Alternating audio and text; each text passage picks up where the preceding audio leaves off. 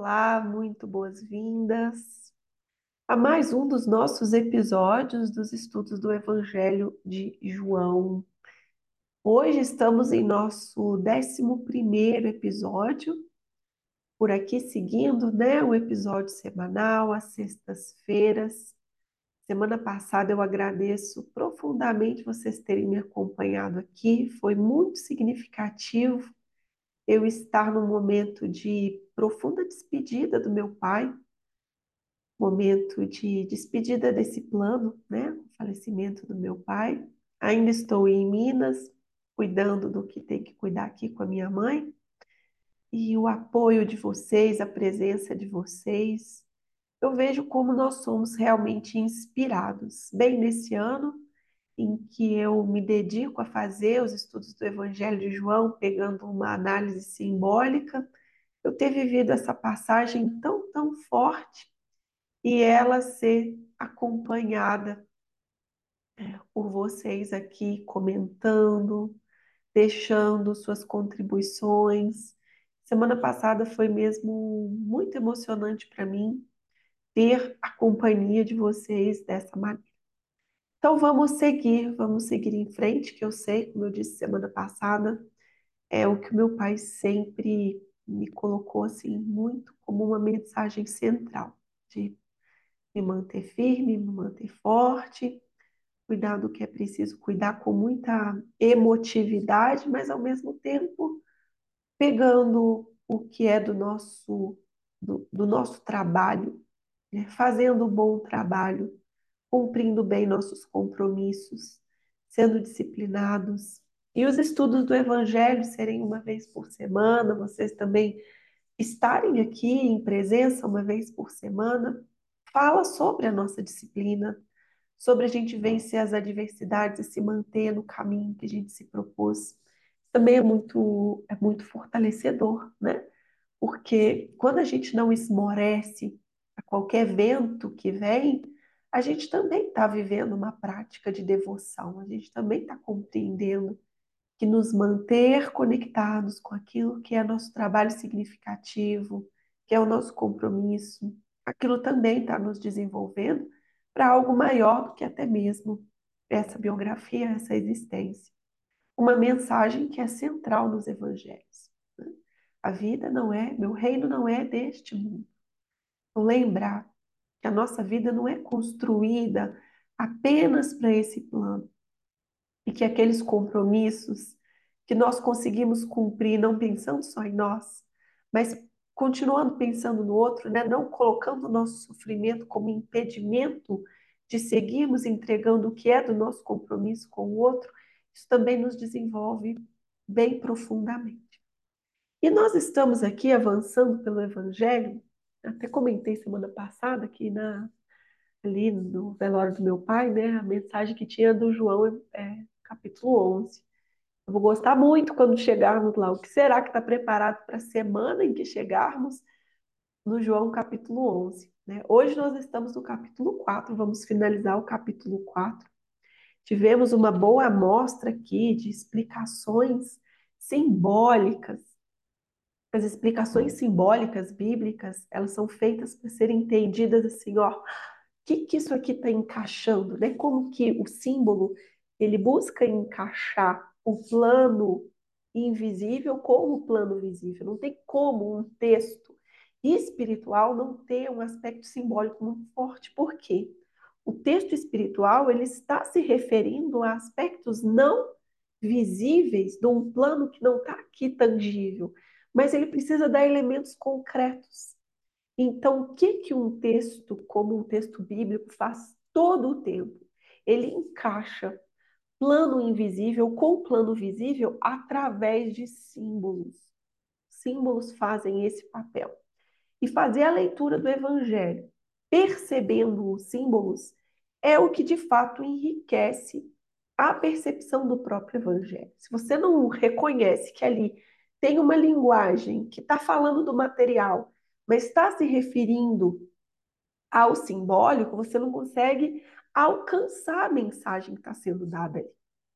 Então, o nosso papel aqui é, claro, né, os símbolos que estão no texto bíblico, como eu disse desde o início, eles são muito profundos, então nós nunca vamos dar conta aqui de todos os símbolos que estão, mas minimamente chegar a esses símbolos, dando contexto e conectando uma parte na outra, porque nós vamos vendo que nós vamos fazendo esse tecer à medida que vamos avançando. Nós vamos dizendo, olha o que estava falando lá atrás, olha o que está se referindo aqui, a gente já viu isso antes, agora a gente está vendo aqui de novo. Então é muito, muito rico mesmo, muito interessante. E hoje Jesus está na Galileia e depois ele faz um segundo sinal em Caná. É uma cena bem assim forte para nós, porque trata de mais um milagre de Jesus. E nós vemos como que os milagres, eles assim, eles fazem um eles dão um marco na história, porque eles chamam muita, muita, muita atenção. Exatamente porque eles contrariam a sequência esperada do que, que a gente diz, ah, isso aqui é possível, isso aqui não é possível. Isso aqui pode, isso aqui não pode. O milagre é exatamente o que é, segundo a lente do homem, impossível. Mas que a mensagem de Jesus é exatamente dizer: nada é impossível para o Pai, nada é impossível para aquele que nos criou. Então, vamos lá. Né? Então, estou em João, capítulo 4, Estou no versículo 43 e hoje nós vamos completar o capítulo 4. Tá? O trechinho que a gente começa, ele tem o título Jesus na Galileia. Ele esteve ali com a samaritana no último episódio, deixou aquela região e ele segue para Galileia. Depois daqueles dias, ele partiu de lá, onde ele estava ali na Samária, para a Galileia o próprio Jesus havia testemunhado que o profeta não é honrado em sua própria pátria. Jesus já sabia, né? ali na minha terra, e ele chega a confirmar isso, ele chega a dizer isso. Aqui na minha terra eu não vou ser aclamado, eu não vou ser respeitado, eu não vou ser honrado, mas eu não vou deixar de deixar minha, eu não vou deixar de deixar a minha mensagem aqui. Né? Eu vou deixar da mesma maneira a minha mensagem, e se eles quiserem perceber, bem, se não, não tem problema. Mas ele já sabia que a mensagem dele não seria bem-vinda na própria pátria. Quando, pois, ele chegou a Galiléia, os galileus o receberam, tendo visto tudo o que ele fizera em Jerusalém, por ocasião da festa, pois também eles tinham ido à festa. Então, eles estavam com a referência do milagre da festa de casamento, em que ele fez o milagre da multiplicação. Ele fez o vinho, a água se transformar em vinho. Então, eles estavam muito assim. O que, ele fez? Né? Impressionados. E faz parte do ministério de Jesus, agora a gente vai para o segundo sinal, fazer com que o sinal do milagre apareça. Porque quando vem algo que te surpreende muito, vejam como é uma tecnologia. O milagre ali fazia parte da composição de Jesus. Quando algo nos surpreende muito, nos chama muita atenção, a gente para para observar, a gente fala, opa, eu acho que não é uma coisa comum que está acontecendo aqui. Então chamava atenção tanto para o bem de pessoas que passavam a crer, nós já vimos que há uma mensagem do enviado e nós vemos que esse enviado não consegue só falar a mensagem. Ele precisa mostrar, que as pessoas ainda precisam ver. Mas ele está dizendo que você não precisa ver, você precisa crer. Né? Foi essa mensagem que a gente teve no episódio 9. Você não precisa ver, você precisa crer. Mas para minimamente as pessoas crerem, elas precisam ver. Então Jesus faz os sinais, faz os milagres, para que fique mais fácil delas falarem eu creio. E vejam que fantástico nós temos aqui. Segundo sinal em Caná, cura do filho do funcionário real. Olha só, funcionário real, hein? Ele voltou novamente a Caná da Galileia, onde transformara a água em vinho, ou seja, ali já estava o burburinho dos grandes, né? Havia um funcionário real. Vocês sabem como é o contexto político ali. Como que há um embate muito grande em torno desse contexto político. E quando ele envolve um funcionário real, ele não dá ponto sem nó, cujo filho se achava doente em Cafarnaum. Ouvindo dizer que Jesus viera da Judéia para a Galiléia, foi procurá-lo e pedia-lhe que descesse e curasse seu filho, que estava à morte. Já estava desenganado. Ele não estava assim, ah, eu acho que meu filho vai, vai melhorar. Ele só foi atrás de Jesus porque ele estava sem alternativa. Não é assim, ah, só uma febrezinha leve. Não. Estava desenganado do filho sobreviveu. O filho estava à morte. Disse-lhe Jesus: Se não virdes sinais e prodígios, não crereis. Jesus está perguntando aqui. Jesus está afirmando: se não virdes sinais e prodígios, não crereis. Você precisa ver sinal, né? Você precisa ver as coisas acontecendo para crer, né? E o funcionário real lhe disse: Senhor, desce antes que meu filho morra. Olha que contexto, né? Senhor, desce. Claro que ele está falando para Jesus vir ali com ele, acompanhá-lo pelas ruas, pela, pela cidade, né? Vem comigo, desce. Mas também quando ele diz, Senhor, desce, ele também está pedindo que algo de cima para baixo venha, que algo lhe seja entregue dos céus. Então esse pedido dele fica muito bonito assim. Senhor, desce antes que meu filho morra. Eu estou com uma necessidade aqui humana, da matéria, da sobrevivência. Desce antes que meu filho morra. Estou em desespero. Né? Jesus disse: Olha, Jesus ordena. Vai, teu filho vive. Vai, teu filho vive. O homem creu na palavra que Jesus lhe havia dito e partiu. Não falou mais nada.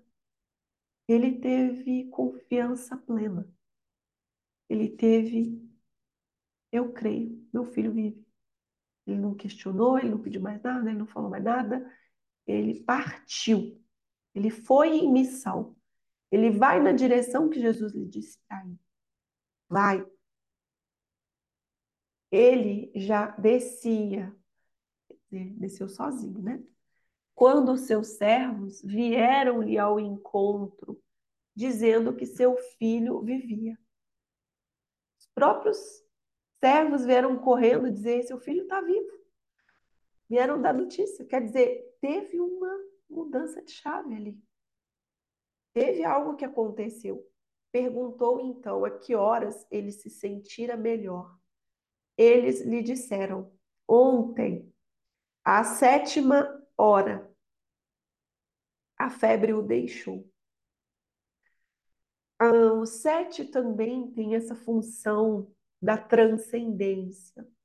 Do um ao sete, o sete é, são as sete notas musicais, são as sete cores do arco-íris, os sete chakras. Né? O sete fala sobre esses sete tons que saem do plano da matéria. A gente está lidando aqui com um funcionário real do reino da terra. E o seu filho querendo transcender aqui, né?